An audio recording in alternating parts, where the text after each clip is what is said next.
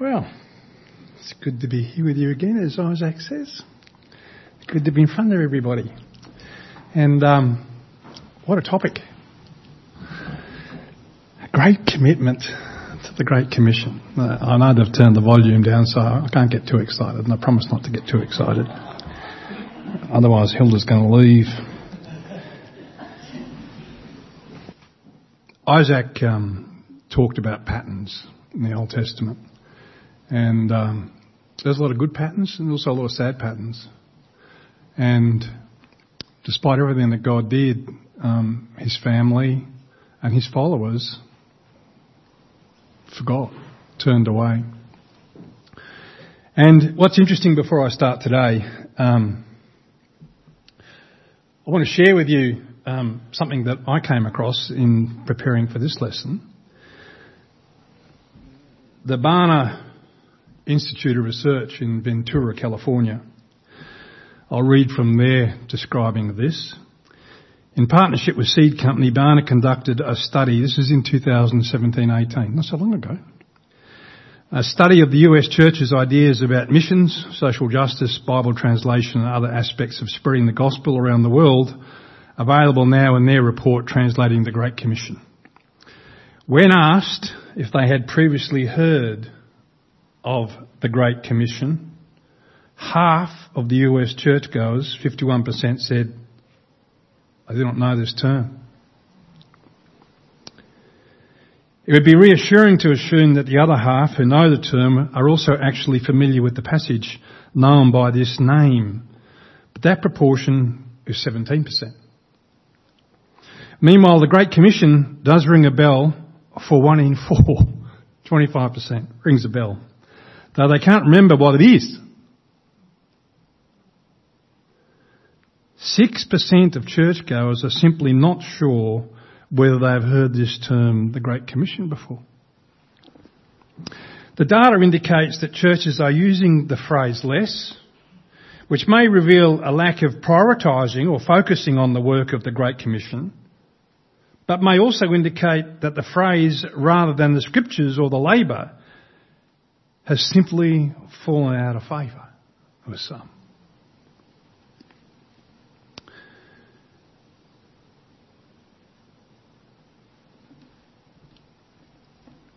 Age also makes a significant difference in whether churchgoers recognise the Great Commission. More than one, more than one quarter of elders, 29%, and boomers, guys in my bracket, say they know the text compared to 17% of Gen X and 1 in 10 millennials. As with other church going groups, people in all generations are more likely to choose the right passage from a set of options than to remember it unprompted. Roughly two in five people among the three oldest generations correctly identify the Great Commission. 43% of elders. 42% of boomers. 41% of Gen X. Church-going millennials, however, are about as likely to misidentify, 36%, as to correctly identify the Great Commission. Although not even half of any age group knows the Great Commission well. The youngest adult generation is less likely to recognise it. Again, this study cannot conclude whether respondents are ignorant of the scriptural mandate itself or just unaware of that is commonly called the Great Commission. In this case, it's possible older generations may be more familiar with the Great Commission because the term was previously more uh, on vogue almost thought, you know, I should send these people an email and tell them that they should include the, the point in the next submission because I think everybody here would get that right. But they're not, of course. Um, but look at this. I thought I'd share this with you just in case. no, I wasn't going to take a vote, but just in case, just in case, let me read to you what the Great Commission is.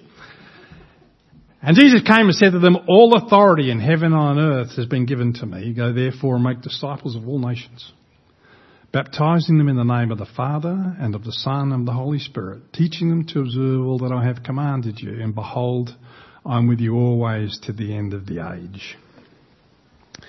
Indelibly burn that into your mind. So Barna uh, then takes a different tack and quoting from their research. Taking a different tack, Barna also presented churchgoers with five different passages from scripture and asked them to identify which one is known as the Great Commission. A little more than one third of churchgoers, 37%, correctly identified the Bible passage. Far more than those who recognised the Great Commission in name alone. Nearly all the churchgoers who indicate they have previously heard of the Great Commission, 94%, also select the passage in Matthew 28%, uh, Matthew 28. The remainder of churchgoers either does not know which of these verses is the Great Commission, 33%, or offers an incorrect answer.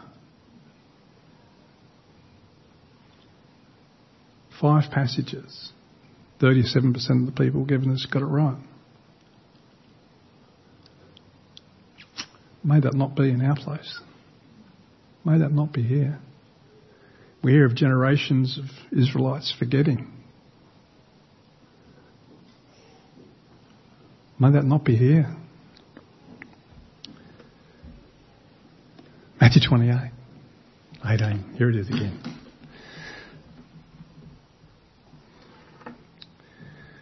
What is it about this passage? You see, it's nothing new. This is nothing new. God had a plan. And so let's go through a couple of slides to talk about that plan. I know Isaac's already done some of the work for me, but this started way back in Genesis. Genesis 1:28 and God blessed them and God said to them be fruitful and multiply fill the earth and subdue it and have dominion over the fish of the sea and over the birds of the heavens and over every living thing that moves on the earth. From creation, God had a plan. He wanted to bless the people. He wanted them to grow and multiply. He wanted to have a relationship with mankind. Genesis chapter 9. And God blessed Noah and his sons and said to them, be fruitful and multiply and fill the earth. Fill the earth. That's what God's plan was. Fill the earth. He blessed his, blessed Noah and his sons for that purpose.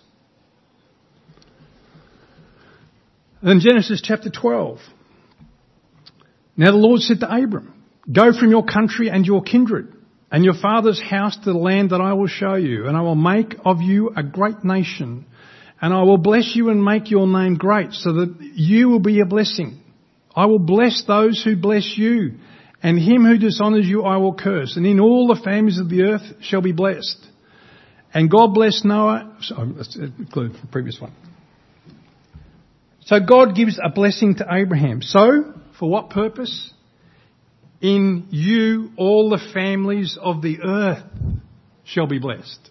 All the families of the earth shall be blessed through Abraham. In Exodus 19 and 5 to 6, God covenants with Israel to represent him on earth. They were to evangelize the world to God's cause. That the Jews forgot the vision. That the Jews forgot their mission is a great tragedy. Occasionally, they would catch a glimpse of God's purpose for them as a nation. Isaiah 45:22 Turn to me and be saved all the ends of the earth for I am God and there is no other God. In Malachi For from the rising of the sun to the setting my name will be great among the nations. And in every place incense will be offered to my name, and a pure offering for my name will be great among the nations, says the Lord of hosts. In Psalms 86 and verse 9, all the nations you have made shall come and worship before you, O Lord, and shall glorify your name, for you are great and do wondrous things. You alone are God. Occasionally they get it, and they lose it. But God always had a plan to make sure the world knew He was there. In 1 Samuel, this day the Lord will deliver you into my hand, and I will strike you down and cut off your head. And I will give the dead bodies of the host of the Philistines this day to the birds of the air and to the wild beasts of the earth. For what purpose? That all the earth may know that there is a God in Israel. That was the purpose of David taking the Philistines' head off. That the whole earth would know that there is a God. When Solomon dedicated the temple, he proclaimed that the temple was built so that all the people of the world, of the earth, might know God. When he wrote in 1 Kings 8:43, "Here in heaven your dwelling place and do according to all of which the foreigner calls to you, in order that all the peoples of the earth may know your name and fear you, as do your people Israel, see, including the people Israel, all the world, that they may know that this house that I have built is called by your name.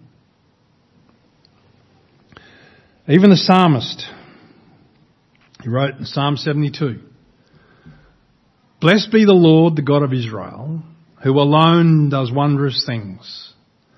Blessed be his glorious name forever. May the whole earth be filled with his glory. Amen and amen. The whole earth to be filled with his glory.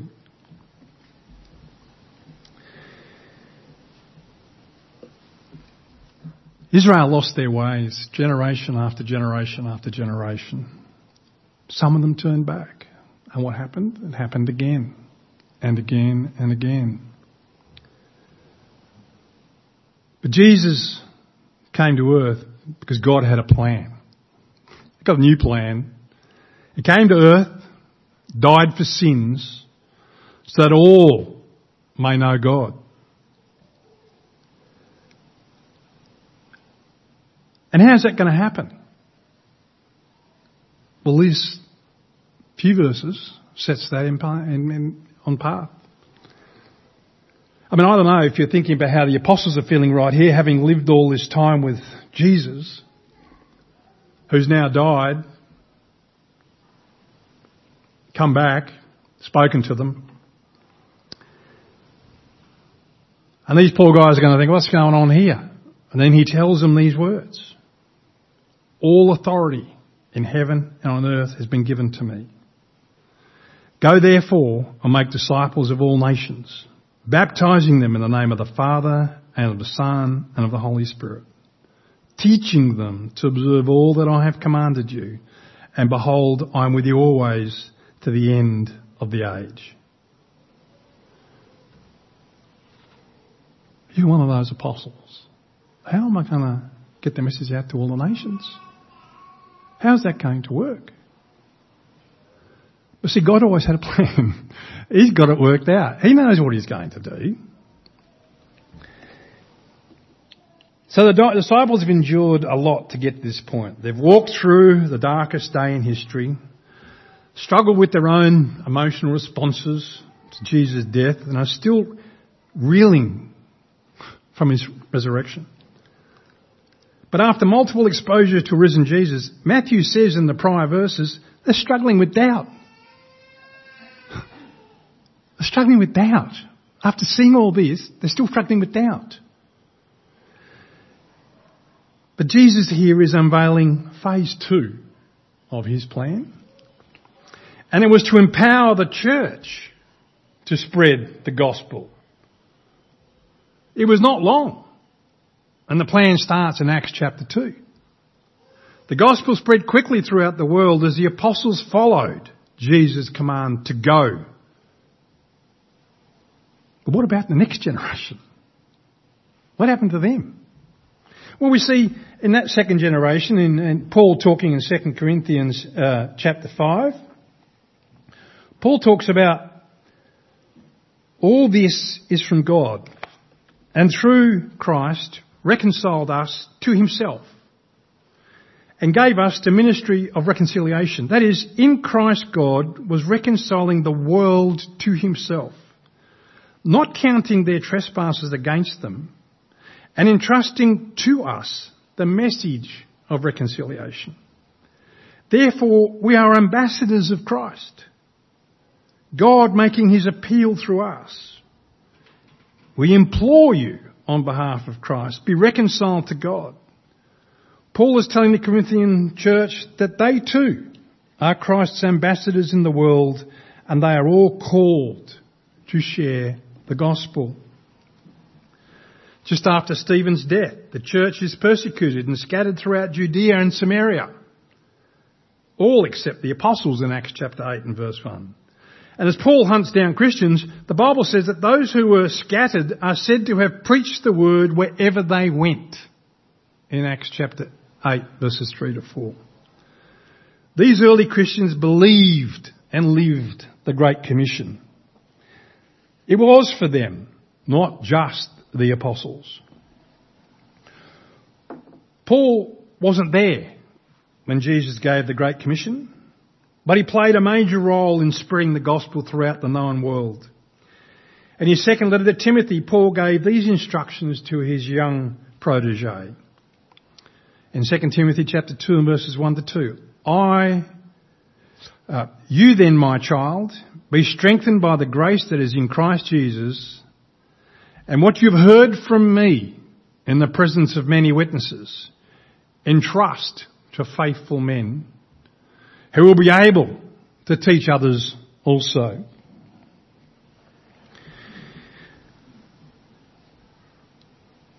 Entrust to others who will be able to teach others also.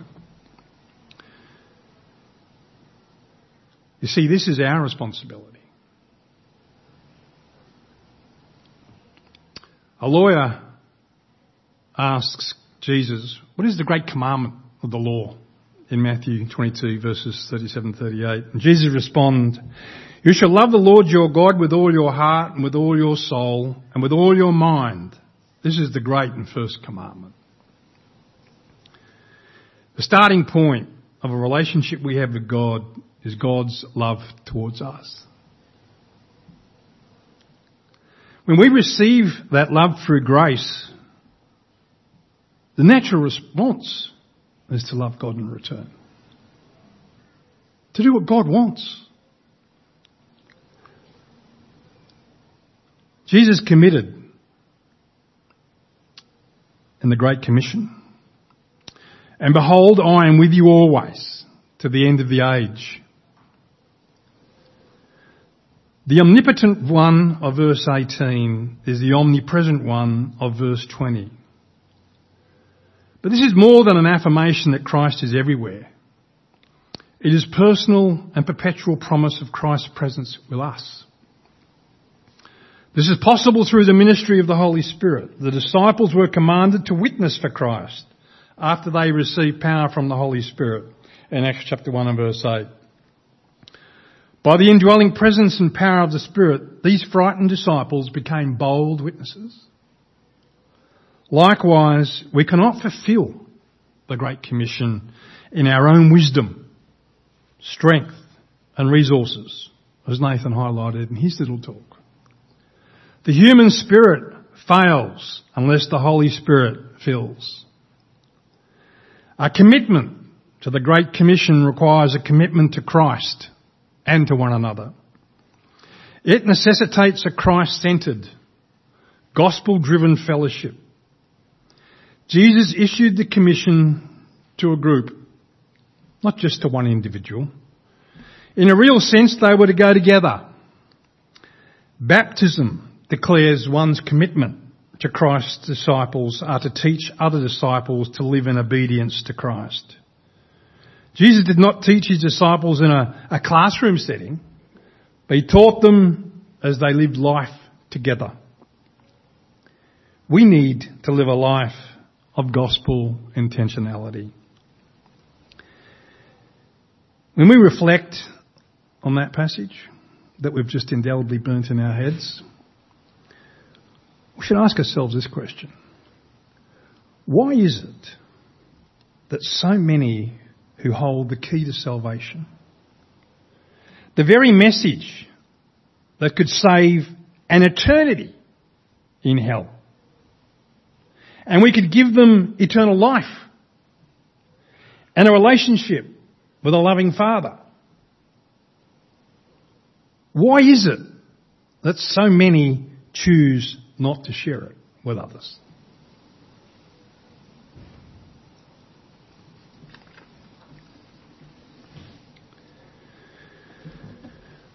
In summary, in Mark chapter 16 and verse 15, Go into all the world and proclaim the gospel to the whole creation. The gospel to the whole creation.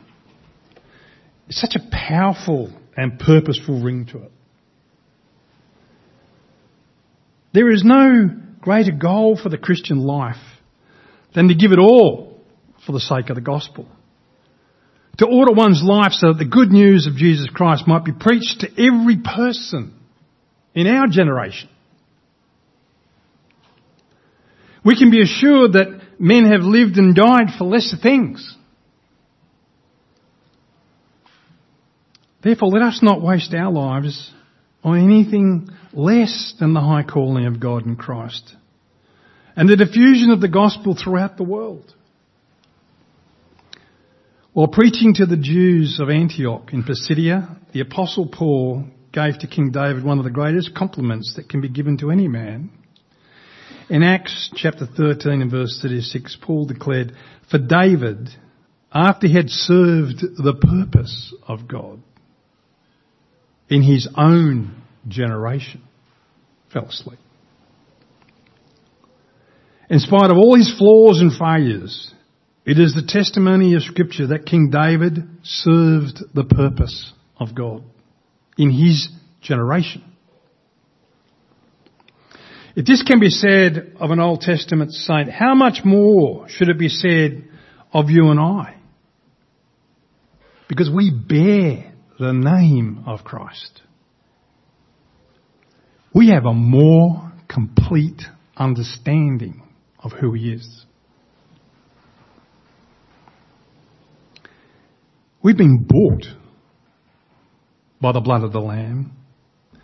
Therefore we should no longer live for ourselves, but for Him, who died and rose again on our behalf. We are His workmanship, created in Jesus Christ for good works. Therefore, we should strive to walk in them and not grow weary. We have been transferred into the kingdom of God's beloved Son. Although our generation is only one among many, it's still our generation. And the one for which we are responsible. We have not been called by God to turn back the shadows on the steps and repair the past. Nor are we called to rush into the future and arrange what it should be. However, we are called to advance the purpose of God in this present generation. To be stewards of God in this one moment in human history to preach the gospel of Jesus Christ to every man, woman and child under heaven. Only then may we join the apostle Paul in his triumphant declaration in the face of death. I have fought the good fight. I have finished the course. I have kept the faith. In the future is laid up for me the crown of righteousness, which the Lord, the righteous judge, will award to me on that day, and not only to me, but to all those who will have loved his appearing in 2 Timothy chapter 4 verses 7 to 8. Whether we desire it or not, all of us have some degree of influence on our generation. And all of us will stand before God and give an account of himself. Therefore, we who know better ought to seek to influence our generation according to the will and purpose of God.